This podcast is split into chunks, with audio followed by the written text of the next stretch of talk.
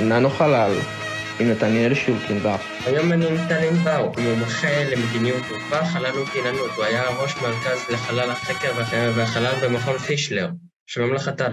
שלום. אז איך באמת התחלת לעסוק בתחומי החלל? טוב, האמת היא שזה התחיל כשהייתי ממש ילד, כאשר אחד הספרים הראשונים שקראתי איפשהו בסביבות גיל ארבע, עסק בילד שבונה טיל וטס איתו לחלל, ומאז זה מלווה אותי בכל מיני מסגרות, גם אני לימדתי ילדים ונוער, 15 שנה עסקתי בחוגים של רקטות שהעברתי במכון ויצמן ועוד הרבה דברים אחרים, ותחומי העניין הלכו והשתכללו והשתנו עם השנים, כיום חלק לא קטן מהזמן מוקדש למחקרים על גם מדיניות חלל של מדינות אחרות, שמן הסתם מדבר חלק, וגם ניתוח טכנולוגי של מערכות טילים, הם לאו דווקא טילים שטסים לחלל, אלא מערכות נשק כאלה ואחרות. אז באמת התכנסנו כאן כדי לדבר על סין, המדינה שאנחנו לא יודעים אם לפחד ממנה או לשמוח שהיא כאן. תראה, באופן כללי, מי שאוהב לפחד, שיפחד. אני לא חושב שיש איזושהי סיבה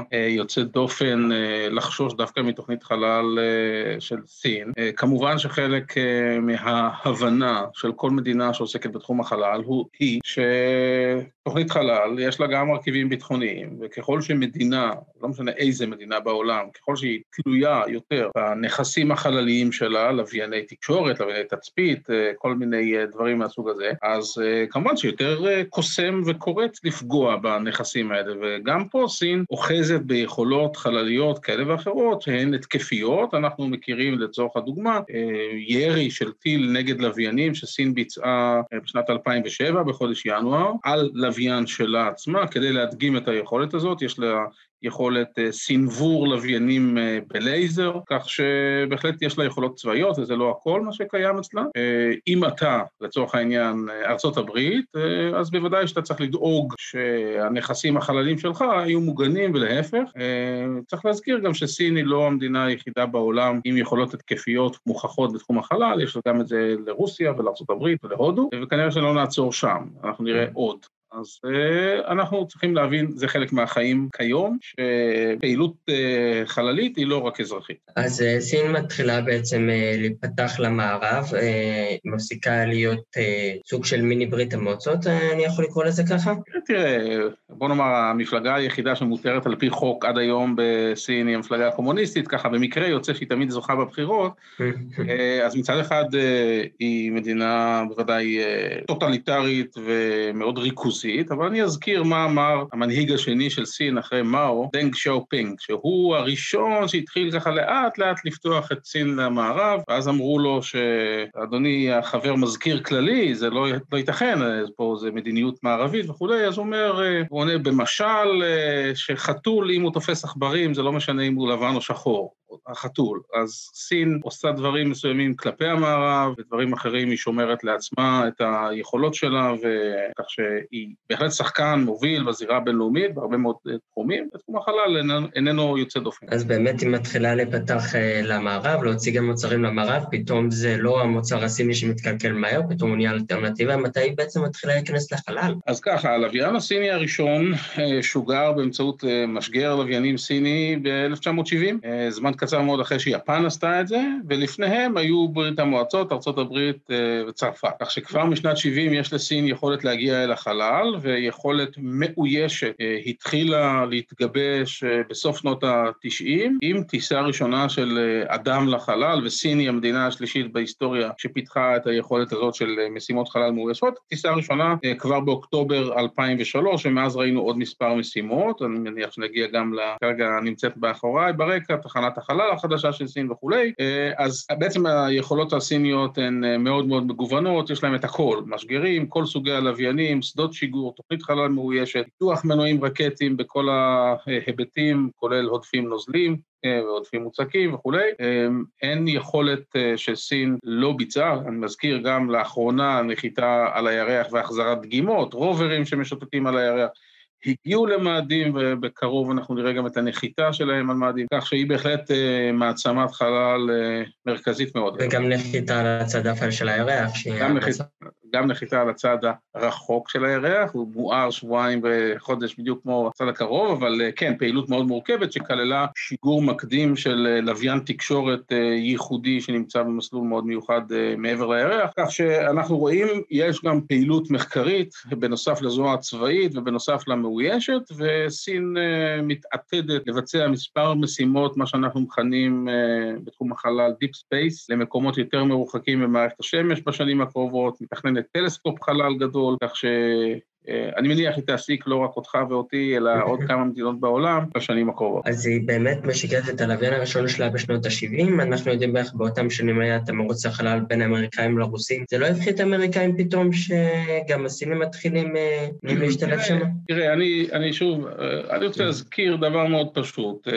ב-1967, עשר שנים לאחר השיגור של הלוויין הראשון בהיסטוריה, ספוטניק על ידי ברית המועצות, נחתמה אמנת החלל החיצון. אמנת החלל החיצון היא בעצם מסמך יסוד שמסדיר באופן אה, הצהרתי לעולם אה, מה בעצם האנושות רוצה מהחלל, מה מותר, מה אסור, כללים לפחות, זה לא חוק בינלאומי, וסין הייתה אחת מהמנסחות והחותמות הראשונות על אמנת החלל החיצון, ואחד מהדברים שמוגדרים בצורה מאוד ברורה זה שלכל מדינה בעולם זכות להגיע לחלל, לנצל אותו למטרות מחקריות, אולי בהמשך גם אה, בנושא של הפקת מחצבים שונים, כך שזה לא הפתיע אף אחד, והיא נכנסה לתחום אה, השיגורים העצמיים לחלל כבר אה, ממש אחרי שארצות הברית כבר הנחיתה אדם על הירח, כך שאפשר אולי להגיד שבאופן סמלי אה, מרוץ החלל האמריקאי-רוסי הסתיים בניצחון אמריקאי ב-1969, ומיד אחר כך הגיעו יפן וסין לחלל וכולי, כך שהייתי אומר אולי מרוץ החלל שכדאי להסתכל עליו בזירה ההיא של המזרח, אז זה מה שקורה בסין אל מול מה שקורה ביפן, ובעיקר מה שקורה בסין אל מול מה שקורה בהודו, שהצטרפה עשור מאוחר יותר, ב-1980 עם הלוויין ההודי הראשון. וגם הודו היום רואה את עצמה כמדינה מאוד גדולה, על סף uh, המעצמה, uh, ומפתחת יכולות של שיגור בני אדם לחלל, ואנחנו כן רואים uh, התייחסויות גם של הודו אל סין כאל uh, אויב uh, פוטנציאלי, ולהפך, כאשר החלל משחק תפקיד משמעותי, אנחנו רואים בשתי המדינות יכולת של תקיפת לוויינים, יכולות סייבר, והקמת אה, כוח צבאי ייעודי וייחודי לתחום החלל, מעין אה, פיקוד חלל בשתי המדינות, כך ששם בהחלט, הייתי אומר, מתקיים מרוץ חלל אה, גדול, אני קראתי לזה בזמנו הפיל והדרקון, כן, הפיל מייצג את הודו, הדרקון את סין, אז בהחלט אנחנו רואים צעדים של מדינה אחת, תגובות דומות של מדינה אחרת. בהקשר של ארה"ב מול סין, אז ארה"ב וסין הן אה, מה שנקרא לא תמיד אה, החברות והחברים הכי טובים, אבל אה, אנחנו רואים שבתחום החלל למשל, יש חוקים מאוד נוקשים אמריקאים נגד כל מיני שיתופי פעולה עם סין וחשיפתה לידע המערבי וכולי, שלא כולם באים מהתחום של נועד אה, בעצם להגן על המוצרים האמריקאים מפני ריגול טכנולוגי או דברים מהסוג הזה, אלא פשוט אה, לתת יותר יתרון ליכולות האמריקאיות אה, בתחום השיגורים המסחריים. כך למשל, חברות אמריקאיות לא יכולות לשגר את הלוויינים שלהם במשגרים סינים, הן חייבות לעשות את זה במשגרים שארצות הברית מאשרת, ולמעשה בעצם המשמעות היא שהם משגרים בתוך הבית. אז אה, זה נעשה, ויש מלחמת סחר מאוד מאוד בולטת בין שתי המדינות, כשחלל הוא אחד מהמרכיבים שלהם. אה, אז בואו נחזור רגע להיסטוריה. באמת נוחת, יש את הטיסה המאוישת באיזה שנה רק של האדם הסיני? 2003. 2003, ומה הם בעצם מנסים לעשות באותן משימות? אני חושב שזה רצף. אה.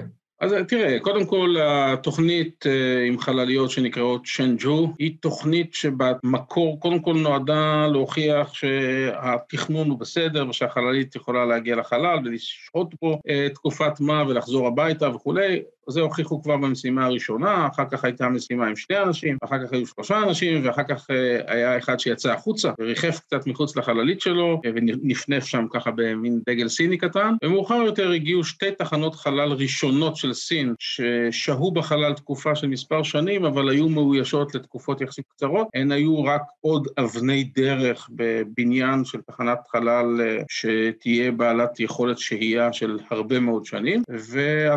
התוכנית המאוישת של סין, בסופו של דבר המטרה שלה זה להציב בחלל נוכחות קבועה של סינים, זאת אומרת מהרגע שיגיעו האנשים הראשונים לתחנה החדשה, בעיקרון עשרות שנים קדימה, בכל רגע נתון יהיו סינים בחלל. לזה יש uh, השלכות הרבה פחות ביטחוניות, שזה השלכות בתחום המחקר ובתחומים של יוקרה בינלאומית וכיוצא בזה, די דומה למה שאנחנו רואים בתחנת החלל הבינלאומית, וסין איננה חלק מהתחנה הזאת, בעיקר בגלל המדיניות של ארה"ב. זה לא שלא היו יכולים הסינים לתרום או שהם לא היו מעוניינים, הם היו מאוד מעוניינים. אבל מה שקורה, ברגע שאתה ממדר מדינה, ברגע שאתה לא נותן לה לפעול בתחום מסוים, בעצם אתה גורם לכך שהיא מזניקה את היכולות האלה ומסתמכת על עצמה, ולכן אה, אולי הרעיון המקורי של ארה"ב בכל מיני איסורים על סין בנושאי חלל, אה, לא שרת את האמריקאים, להפך, זה שרת את הסינים יותר והאיץ להם את התוכניות. אז יכול להיות, באמת הזכרת את התחנת חלל הסינית, יכול להיות שעוד מדינות יצטרפו? פתאום, אה, אני יודע, ישראל, מדינות אחרות יבואו להצטרף לתחנת החלל הסינית? תראה, אני אה, לפני שנים אירחתי בארץ משלחת ראשונה מסין של תוכנית החלל המאוישת. אה, קיימנו מספר אה, סיורים ופגישות, נפגשו עם אנשי סוכנות החלל ועם נשיא המדינה וכולי. עלתה הצעה על השולחן, ואתם רוצים אסטרונאוט, אנחנו נשלח. זה לא קרה. כל אחד יכול לחשוב מדוע זה לא קרה, זה לא בגלל שהסינים לא רוצים. אז ישראל כנראה לא נראה מחר בבוקר שיתוף פעולה עם סין בתחום החלל, בתוכניות גדולות כאלה ואחרות. אבל סין משתף פעולה עם הרבה מאוד מדינות אחרות, מדינות אפריקאיות, מדינות באמריקה הלטינית, יש שיתופי פעולה בין סוכנות החלל של אירופה לזאת של סין. כך שאין לי ספק בכלל שאנחנו נראה אסטרונאוטים ואסטרונאוטיות ממספר מדינות שיעלו אל תחנת החלל הסינית החדשה לכשתושלם, וייתכן שנראה עוד אה, שיתופי פעולה בתחום החלל בין סין למדינות אחרות, אבל לפחות כרגע לא עם ארצות הברית. זה ברור. אה, מה בעצם שונה תחנת החלל הזאת עם תחנת החלל שאנחנו כבר אה, מכירים? תראה, בגדול תחנת חלל היא גם אה, יחידת מגורים וגם מעבדה אה, שמרחפת בגובה של כמה מאות קילומטרים אה, מעל כדור הארץ. ההבדל בין תחנת החלל החדשה של סין שמתחילה להיבנות לבין התחנות הקודמות, זה היכולת לשהות הרבה יותר זמן, זאת אומרת, אחד מהדברים הרלוונטיים זה אספקת חשמל הרבה יותר נרחבת ולכן תאים סולאריים הרבה יותר גדולים, עוד יחידות שכוללות מערכות הנאה, דלק וכיוצא בזה, אבל בגדול אנחנו מדברים על מבנה שהוא מודולרי, כלומר כל פעם אתה שולח לחלל אה, חלק מסוים, אה, בין גודל של מיניבוס לגודל של אה, אוטובוס כזה או אחר, החלקים האלה מתחברים אחד לשני. ברגע שאתה צובר מספיק חומרה שיכולה לתמוך בקיום של צוות, אז אתה מעלה צוות, ומאותו רגע התחנה שלך מאוישת. מה אתה עושה בפנים, זה כבר תלוי כמה יש לך תקציב, ומה מעניין אותך. זאת אומרת, הניסויים הם ניסויים רפואיים, הם ניסויים בביולוגיה, בכימיה, בפיזיקה, אתה יכול לשים טלסקופ ולעשות מחקר אסטרונומי, ובאמת במקרה הזה השמיים הגבול התחתון.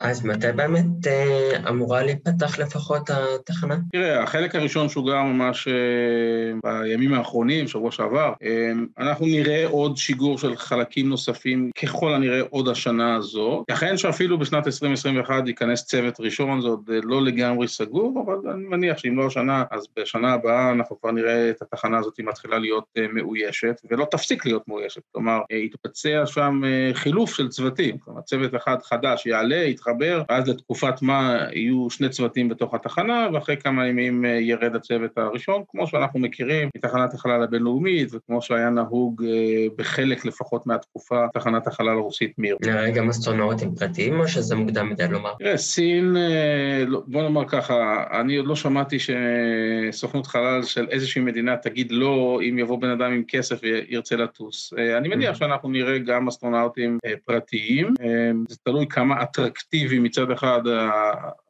המחיר, שהסינים יציבו על שיגור של אדם לחלל, מצד שני, כמה זה יהיה דחוף לסינים אה, להעשיר עוד יותר את הפעילות בתחנה, ואז זה כמובן דוחה קדימה בזמן את ההכנסה של מה שנקרא תיירי חלל או אסטרונאוטים אה, פרטיים. אבל אה, אני די בטוח שכבר בטיסות הראשונות אנחנו נראה אסטרונאוטים אורחים ומייצגים מדינה או סוכנות חלל של מדינה אחרת שהיא לא סין. אה, לסין יש גם עניין בירח, נכון? אה, כן, תגיד, לך אין עניין בירח. אבל לך אין, אין לך את התקציב של סין, לצערי הרב גם לי אין. אז אה, כן, לסין בהחלט יש עניין בירח, לא רק מחקרי, והיא לא היחידה אגב, ובקטע הזה אנחנו כבני אדם מסתכלים על הירח היום, בין היתר כמקור לחומרים שונים שאולי נוכל להביא אותם ולנצל אותם פה בכדור הארץ. אחד הידועים שבהם הוא מה שאנחנו קוראים הליום 3, שעקרונית אולי בעתיד אנחנו נוכל להיות מסוגלים להשתמש בו להפקת חשמל נקי פה על פני כדור הארץ, הירח עשיר בזה, כדור הארץ פחות, ולכן זה אחד הכיוונים שהסינים בהחלט חושבים עליהם, כלומר, קריאה של הירח והוצאת חומרים והבאתם הנה לכדור הארץ. אז מתי הם באמת מתחילים לשגר משהו לירח? הסינים כבר שיגרו משהו לירח, משהו ראשון ב-2013 נחתה החללית הראשונה שהנחיתה רובוט שהסתובב שם שנים אה, על פני השטח, ואחר כך באה נחיתה שנייה ושלישית בצד המרוחק של הירח, כלומר, אה, כן, סין שמה את הדגל שלה לירח כבר לפני שנים, והיא שם כדי לחזור, וכבר הודיעו שתהיה עוד משימה של החזרת דגימות מהירח לא מאוישת, כמו מה שהיה לפני מספר חודשים, והמשך הדרך, אה, לא רחוק מדי, פעילות מאוישת, כלומר, לשלוח אנשים לירח. יש לנו עדיין את חלון הזמנים המוצהר של נאס"א שעוד לא השתנה, שזה אומר עד סוף 2024, לא יודע אם יעמדו בזה, לא ברור עוד, אה, יכול מאוד להיות שזה יגלוש קצת, אבל uh, מעבר לזה, uh, ייתכן שאנחנו נראה איזשהו מרוץ חלל חדש בין, uh, בין אמריקאים לבין הסינים. יכול להיות שהוא כבר התחיל? תראה, במידת מה אתה יכול להגיד שהוא התחיל בהיבט של שיגורים מסחריים, כי סין כן קורצת לכל מיני גופים כאלה שהם לא מנועים מלשגר, כי אין, אין רכיבים אמריקאים, אז היו שיגורים פה ושם של לוויינים אירופאים ושל אמריקה הלטינית ולוויינים שבאו מאפריקה על משגרים של סין, אז יש איזה משהו מסחרי קטן. מעבר לזה, להגיד לך, כן, יש מרוץ חלל, ושניהם אמרו עד 2024, אז האסטרונאוט הבא ידבר בסינית ולא באנגלית, לא, זה, אנחנו עוד לא שם. אבל אנחנו יכולים להיות שם מהר מאוד. זאת אומרת, אם הסינים יחליטו שזה מאוד חשוב להם אה, להגיע לירח שוב, שוב מבחינת האנושות, פעם ראשונה מבחינתם עם בני אדם לפני האמריקאים, האם הם יכולים לעשות את זה? אז התשובה היא כנראה שכן. זה טוב לנו, רע לנו שיהיה מרוץ? תראה, שוב, אה, מה, מי זה לנו? בתור חוקר נגיד. תראה, באופן כללי אני יכול להגיד לך שאם הייתה, אם היה פורץ שלום בכל העולם, ולא היו צריכים כאלה תקציבים לביטחון בכל מיני מקומות, ולא היו מלחמות, ואפשר את כל הכסף להשקיע בין היתר בתוכניות חלל, אז הייתי רוצה לראות סוכנות חלל של כלל האנושות, משותפת לכולם, ולא עוד משימה של מדינה א', ב' וג' שעושות את אותו דבר, אבל זה כנראה לא יקרה מחר בבוקר. כן. האם זה טוב שמדינות נוספות פונות למחקרי חלל? אני חושב שכן. ובסופו של דבר האנושות כולה יוצאת נשכרת. אני רק אזכיר, סין אה, אפילו מציעה למכוני מחקר ולמדינות אחרות לקבל דגימות קטנטנות של אדמת ירח שסין בעצמה הביאה, וסין הודיעה, זה לא שלנו, זה של כלל האנושות, ולכן אה, נקים מנגנון ונראה איך אפשר לתת על מנת לקדם את המחקר באופן כללי. אותו דבר לגבי תמונות מעולות של הירח שהסינים אה, פרסמו אותן, ו... הן עומדות היום בעצם לרשות כל אחד. אז כל מדינה שמשקיעה את המשאבים שלה במשהו שמקדם את ההבנה שלנו לגבי מוצא הירח, מאדים, טכנולוגיות חלל חדשות וכולי, זה מבורך. בהחלט. עכשיו, אה, לדעתך אישית, כמובן שהעתיד קצת קשה לחזות אותו, מי דעתך ינצח שם? והאם זה יהיה רק בין הסינים לאמריקאים, או שפתאום אה, כל מדינה שיש לה סוכנות חלל תצטרף למרוץ? לא, תראה, אחד, ה, אחד הדברים שלמשל אה, מבחין בין תוכניות חלל גדולות של מדינות גדולות וגם חזקות כלכלית, לבין נגיד בנייה של קיובסאט, לוויין זעיר, ננו לוויין, שסף הכניסה לעולם הלוויינים הזעירים הוא מאוד נמוך. צריך סכומי כסף מאוד מאוד קטנים באופן יחסי, אתה יכול לקנות רכיבי מדף, להרכיב את זה אפילו אצלך בבית ולשגר את זה בזול באופן יחסי. כלומר, פרויקט לוויין קטן היום בישראל, עודף קטן מאוד ממיליון שקל, שזה ברמת מדינה כלום. אבל תוכניות חלל גדולות, מאוישות באופן כללי, באופן מיוחד תוכניות לירח, שלא לדבר על ההמשך, שזה תוכניות למאדים, עולות מיליארדים רבים מאוד של דולרים, ולכן לא כל מדינה שיש לה סוכנות חלל יכולה לבצע דברים אה, מהסוג הזה. סין עם יד וחצי קשורות מאחורי הגב, היא בקלות יכולה להרים תוכניות כאלה מבחינת התקציבים, מבחינת הטכנולוגיות. זה תלוי בראש ובראשונה ברצון, והאם יש רצון סיני לעשות את הדברים האלה? בהחלט כן, ולכן אנחנו רואים גם את uh, תוכניות החלל uh, שממש מתקיימות לנגד עינינו, בין אם זה מאויש ובין אם לא. אה, אין לי ספק שזה ימשיך. לגבי מי ינצח, אז קודם כל צריכה להיות תחרות כדי שנכריז על מנצח, נכון? אז אני לא יודע אם התחרות תהיה בכלל סביב הירח אה, בפעילות מאוישת, או שהיא בכלל פתאום תהיה סביב מאדים. פתאום נגיד הסינים יכולים להחליט, אנחנו רוצים להגיע עם סינים למאדים ונרד שם לקרקע ראשונים מכל העולם. אבל כנראה שיהיה איזשהו מרוץ, נכון? למאדים כן. אוקיי. תראה, בשיחות שהיו לי במספר הזדמנויות עם, אה, אה, הייתי, הייתי אומר בכירים בנאס"א, אבל זה הבכיר ביותר שקיים, כן? עם, עם יותר מראש נאס"א אחד, ושיחות מאוד מצומצמות. העליתי את הסוגיה הזאת, ואם פתאום מישהו ירוץ קדימה לפניכם, אז בחצי חיוך, אומרים, טוב, הם, הסינים לא יהיו לבד. כלומר, די ברור שמבחינה פוליטית, אה, ארה"ב לא תוכל להרשות לעצמה להישאר מאחור. אנחנו לא יכולים לנתק את ההיבט הפוליטי, ההיבט של יחסים בינלאומיים, ההיבט של היוקרה המדינית, אה, מההיבטים הטכנולוגיים. כלומר, אם סין תרוץ פתאום בכל הכוח למאדים, היא תמצא שם גם את נאס"א. ולהפך, אין היום תוכנית מגובשת אמריקאית עם לוחות זמנים ועם תקציב להגיע עם בני אדם למאדים. ברגע שתהיה דבר, תוכנית כזאת, אם פתאום ייכנס איזשהו שחקן שלא חשבו עליו מההתחלה, או שחשבו חשבו עליו, אבל פתאום הוא באמת אה, אה, מחליט להצטרף למרוץ, אז אה, כן, כנראה שנראה מרוץ חלל חדש. אז זה יכול להיות רק ברגע שסין תגיע לירח, נאס"א יתעוררו ויבינו, יש פה שחקן חדש? לא תאמין לי שבנאס"א מודעים היטב לכל מה שסין עושה בחלל, זה לא שזה פתאום יתפוס אותם בהפתעה, או שאמריקאים אה, יום אחד אה, ינחתו על הירח, יפתחו את הדלת ויראו דוכן של אה, נודלס בנוסח סצ'ואן, כן? שהסינים פתחו כבר קודם. זה לא יקרה ככה, זה לא עובד בצורה כזאת. האמריקאים כל הזמן מסתכלים על מה שקורה במקומות אחרים בעולם, ומגיבים בהתאם. זאת אומרת, נאמר, העוינות שקיימת בין ארה"ב לסין בהקשרים הרבה יותר ארציים של בסיסים צבאיים שהסינים בונים בכל מיני מקומות, של התעצמות בתחומים של טילים בליסטיים חדשים, של אמצעי תקיפה שונים ומשונים שהם לאו דווקא חלליים, אה, יש מספיק, אה, מה שנקרא, יש מספיק בשר לכולם, מספיק אה, עוינות ויריבות בין שתי המדינות, שלא צריך להוסיף גם את הנדבך החללי כאיזשהו משהו מאוד מאוד מרכזי כרגע. לא סותר שבהחלט מסתכלים בצורה מאוד עמיקה ובוחנת ועוקבים האמריקאים אחרי היכולות הצבאיות של סין בחלל, כי זה בהחלט מעניין. עכשיו אני מנחש שאתה ראית בטח את הסדרה פה עול אמריקאים של אפל TV, נכון? כלומר, שמעתי על קיומה, כן. בערך את העלילה אתה מכיר או שאני אתקצר כן, כן, אני מכיר, מכיר. אל תקלקל לצופים שלך. אני לא אקלקל, אני רק אגיד שסין נכנסת באיזשהו שלב אה, לסדרה, וממש בקצרה בלי לעשות ספוילרים, יש מושבות על הירח, וסין גם אה, מתחילה להקים מושבות. אה, מה הסיכוי שזה גם יקרה בין האמריקאים לרוסים? שפתאום נגלה שיש לנו מיני מדינות בתוך הירח?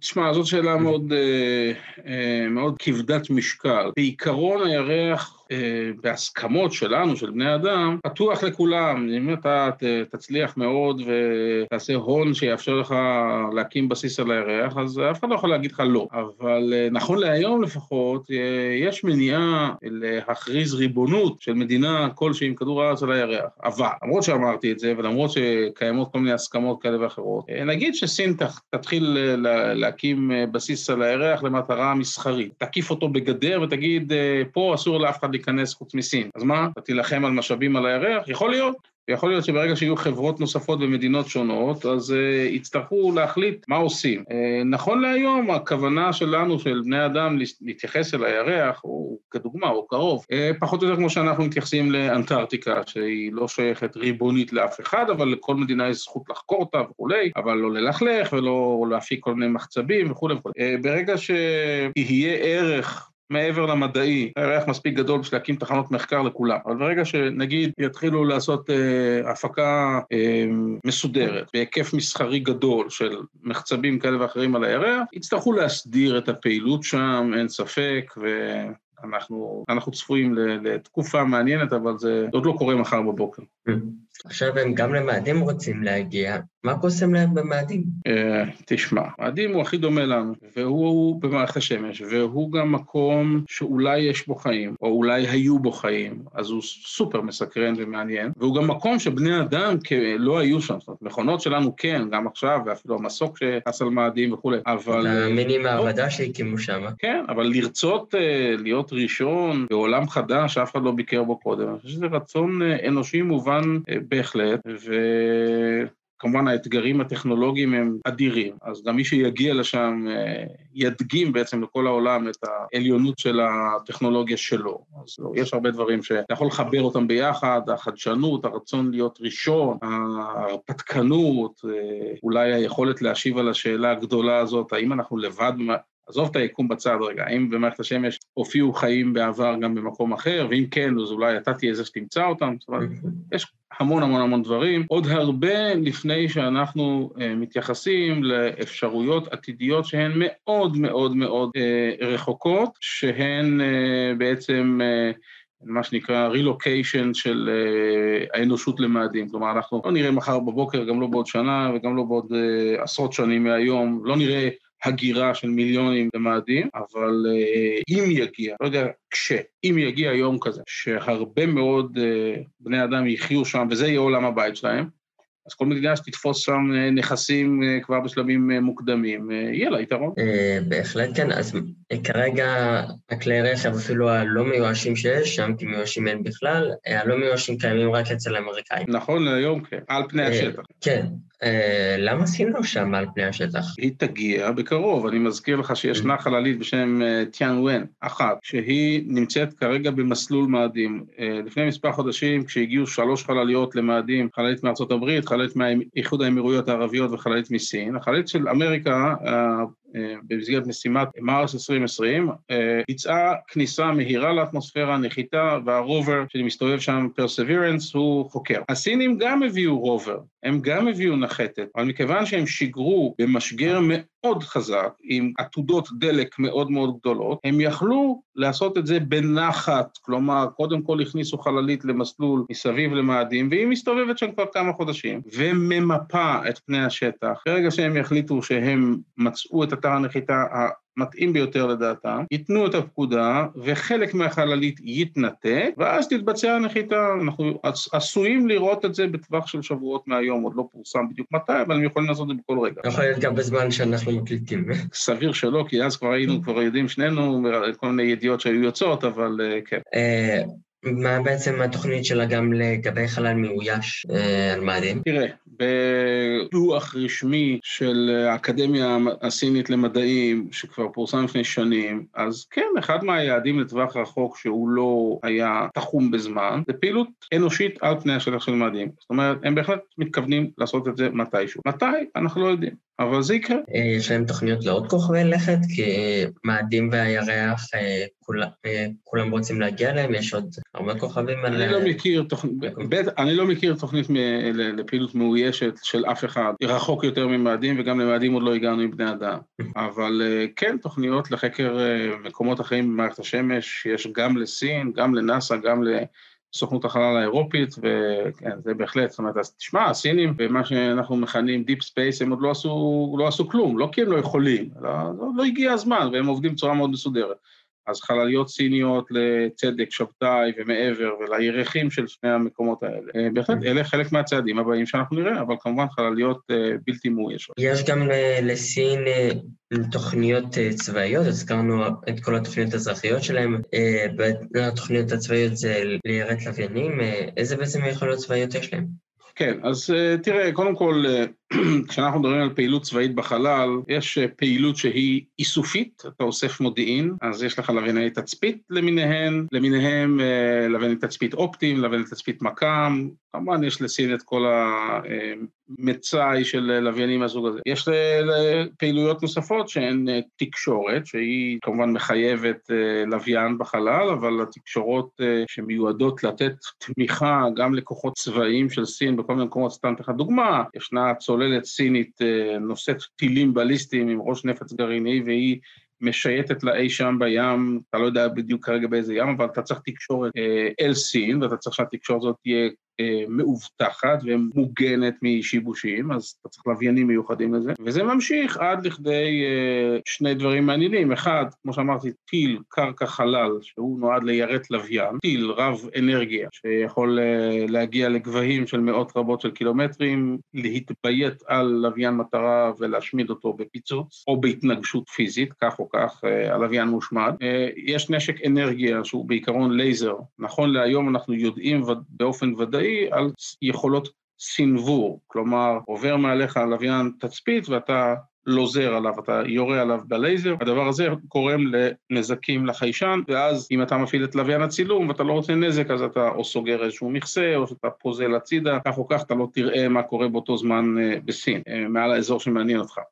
ויש יכולות נוספות שכוללות הצבה של מוקשים חלליים, בעצם לוויינים שאתה משגר אותם לחלל והם נסחפים לך לאט לאט לטיסת מבנה ליד לוויינים של מישהו אחר, לצורך העניין, וחיים שם ביחד. ואם יבוא הצורך המבצעי, אז הלוויינים הקטנים האלה יתפוצצו, ופתאום בבת אחת הצד השני, ואם זה סין, אז אתה די יכול לנחש שהלוויינים העוינים מבחינת סין, בראש ובראשונה מדברים באנגלית, ואז אתה יכול יכול אה, לפגוע ביכולת ארצות הברית לצורך הדיון בפעילותה בחלל, כך שזה מוקשים או לווייני קרב או לווייני מתאבדים, איך שאתה רוצה לקרוא לזה, אה, יש מספיק עדויות שהדברים האלה קיימים. אז מתי באמת, אה, עוד פעם, זה גם דעתך, מתי באמת נראה אותם משתמשים בכל הכלים האלה? ראשית, אני מאוד מקווה שאף אחד לא יצטרך להשתמש מבצעית בכלים האלה, כי אם אנחנו נגיע למצב כזה של אה, עשרות התפוצצויות בחלל והרס לוויינים של מדינות כאלה ואחרות, אה, יצירת אה, מיליוני שברים בחלל, דבר שפעילות שלנו בחלל הקרוב סביב כדור הארץ לכמעט בלתי אפשרית לשנים, שנים, שנים, שנים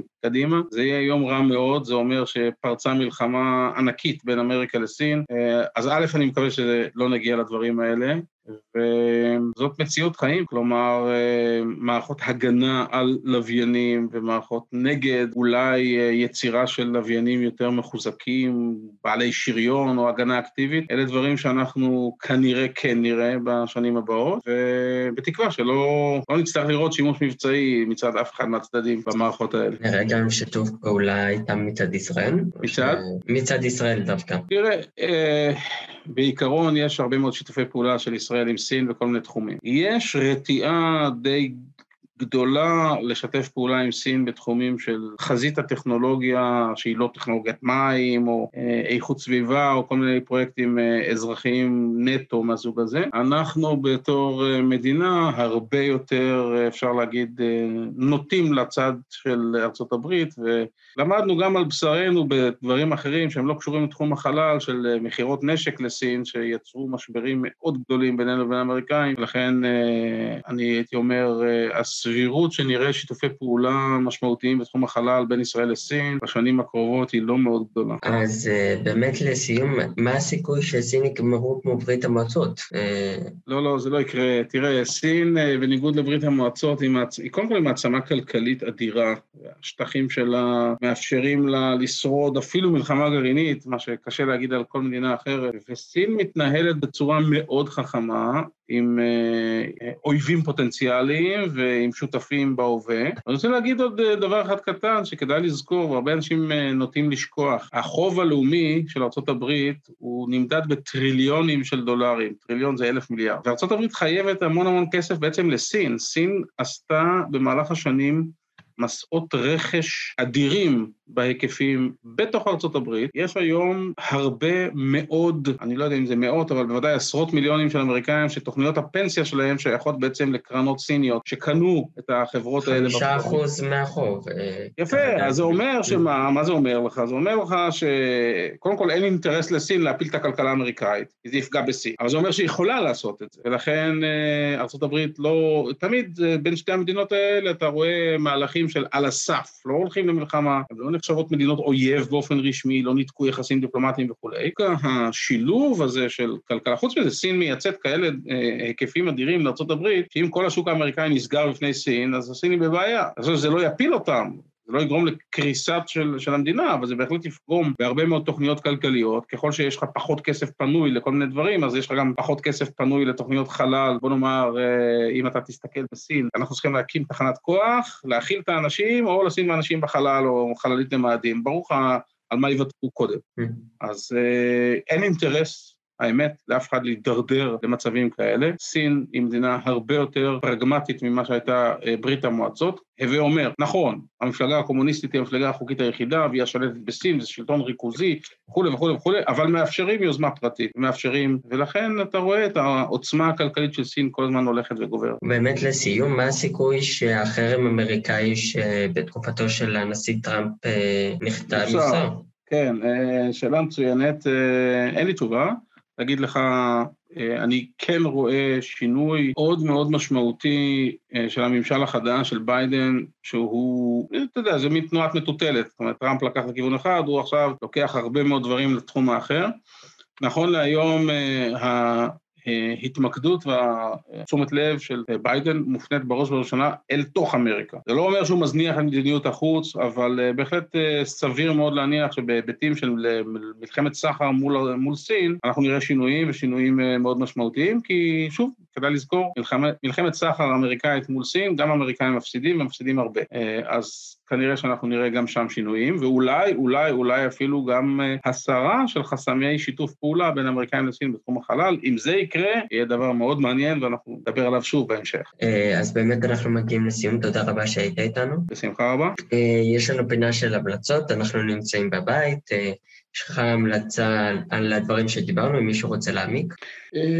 שאלה קשה, האמת היא, זה תלוי כמה כל אחד רוצה להעמיק. אז יש, יש ספרים על תוכנית החלל של סין, הספר זה הדבר הזה מנייר שהם מדפדפים וקוראים. יש הרבה מאוד אתרי אינטרנט ש, שקשורים בעניין הזה. אני לא הייתי נותן המלצה על, על, על ספר אחד, כי ברגע שהוא יוצא הוא כבר מיושן, אבל כן, האמת היא לשבת על האינטרנט קצת ולקרוא בכל מיני אתרים, ותוך זמן לא רב לגלות איזה אתרים קצת יותר משמעותיים לעומת האחרים. בוודאי ובוודאי כדאי לעקוב אחרי ערוצי השידור של סין עצמה, כולל ערוצים באנגלית, CCTV למיניהו וכולי, כי מעבירים הרבה מאוד מידע מעניין על החלל בכלל, ובטח ובטח בזמן שיגורים. אז יש גם פורומים בהמשך שעוסקים בתחום הזה, והייתי ממליץ בצורה חסרת בושה לחלוטין על קבוצה שלי, הפייסבוק שנקראת בעברית, הדרקון והחלל, ושם יש בעצם עדכונים של חדשות על eh, כל מה שקשור בתוכנית החלל של סין, זו אחת מכמה קבוצות שטוב, אז בהחלט כל אחד מוזמן, הצטרפות חינם, וגם הרבה אנשים כותבים שם. אני באמת אגיד שיש לך גם הרבה מאוד קבוצות שאני ממליץ להצטרף על כל מדיניות החלל, גם על ישראל, גם על מדינות ערב, קבוצות באמת מאוד מעמיקות. ככה לסיום, אנחנו נמצאים בבית, יש לך איזה רעיון, איזה ספר, סרט, סדרה שאנשים, גם בלי קשר למה שדיברנו עליו? תראה, קודם כל אנחנו כבר מתחילים לצאת מהבית, אנשים לא רוצים להישאר פה, אבל האמת היא, אני פשוט מסתכל אחורה על הספרייה, יודע מה, נעשה דבר מאוד פשוט, ייקח חצי דקה, אני אוריד את הרקע, ואני אוריד את הרקע מאחוריי, ועכשיו אתה רואה את הדבר האמיתי, ועכשיו אני אפילו אקח את המחשב. תמשיך את זה? לאחר איזו התנתקות קלה, מה שאני מציע זה דבר מאוד פשוט, ש... גם אני אחשוב, ואני אשלח לך כמה המלצות כאלה שתוכל לפרסם אותן אצלך, בנושא הספרים השונים של, של עולם החלל, תלוי באיזה תחום. אני כן, אתה יודע מה, אני יכול להמליץ על, על שני ספרים שכתב מייקל קולינס, אסטרונאוט אפולו 11, שנפטר בשבוע שעבר. יש ספר אחד בעברית שצריך לחפש אותו בספריות או בחנויות של ספרים משומשים, שנקרא לטוס לירח ולמקומות אחרים, הוא יותר לגיל היותר צעיר. יש ספר אחר שלו, שנחשב לה... ספר כתב על ידי אסטרונאוט, שנקרא Carrying the Fire, והוא קיים רק באנגלית, אפשר להשיג אותו בכל מקום, אין בעיה, אפשר לקנות אותו עדיין, שמספר על החוויות שלו, והייתי אומר, בהחלט מאוד מאוד מומלץ כספר חלל, ספר טוב מאוד. אז באמת, רק שאלה אחרונה לסיום, אנחנו מסיימים פה עם שיר בדרך כלל מהבחירה שלך. מה זה? אנחנו? אני אומר, הפודקאסט בדרך כלל מסתיים עם איזה שיר שמתנגן ברקע, מה הבחירה שלך? אה, הבחירה שלי, אתה יודע מה? אני חושב שהייתי רוצה לשמוע את רוקטמן של אלטון ג'ון, תודה רבה.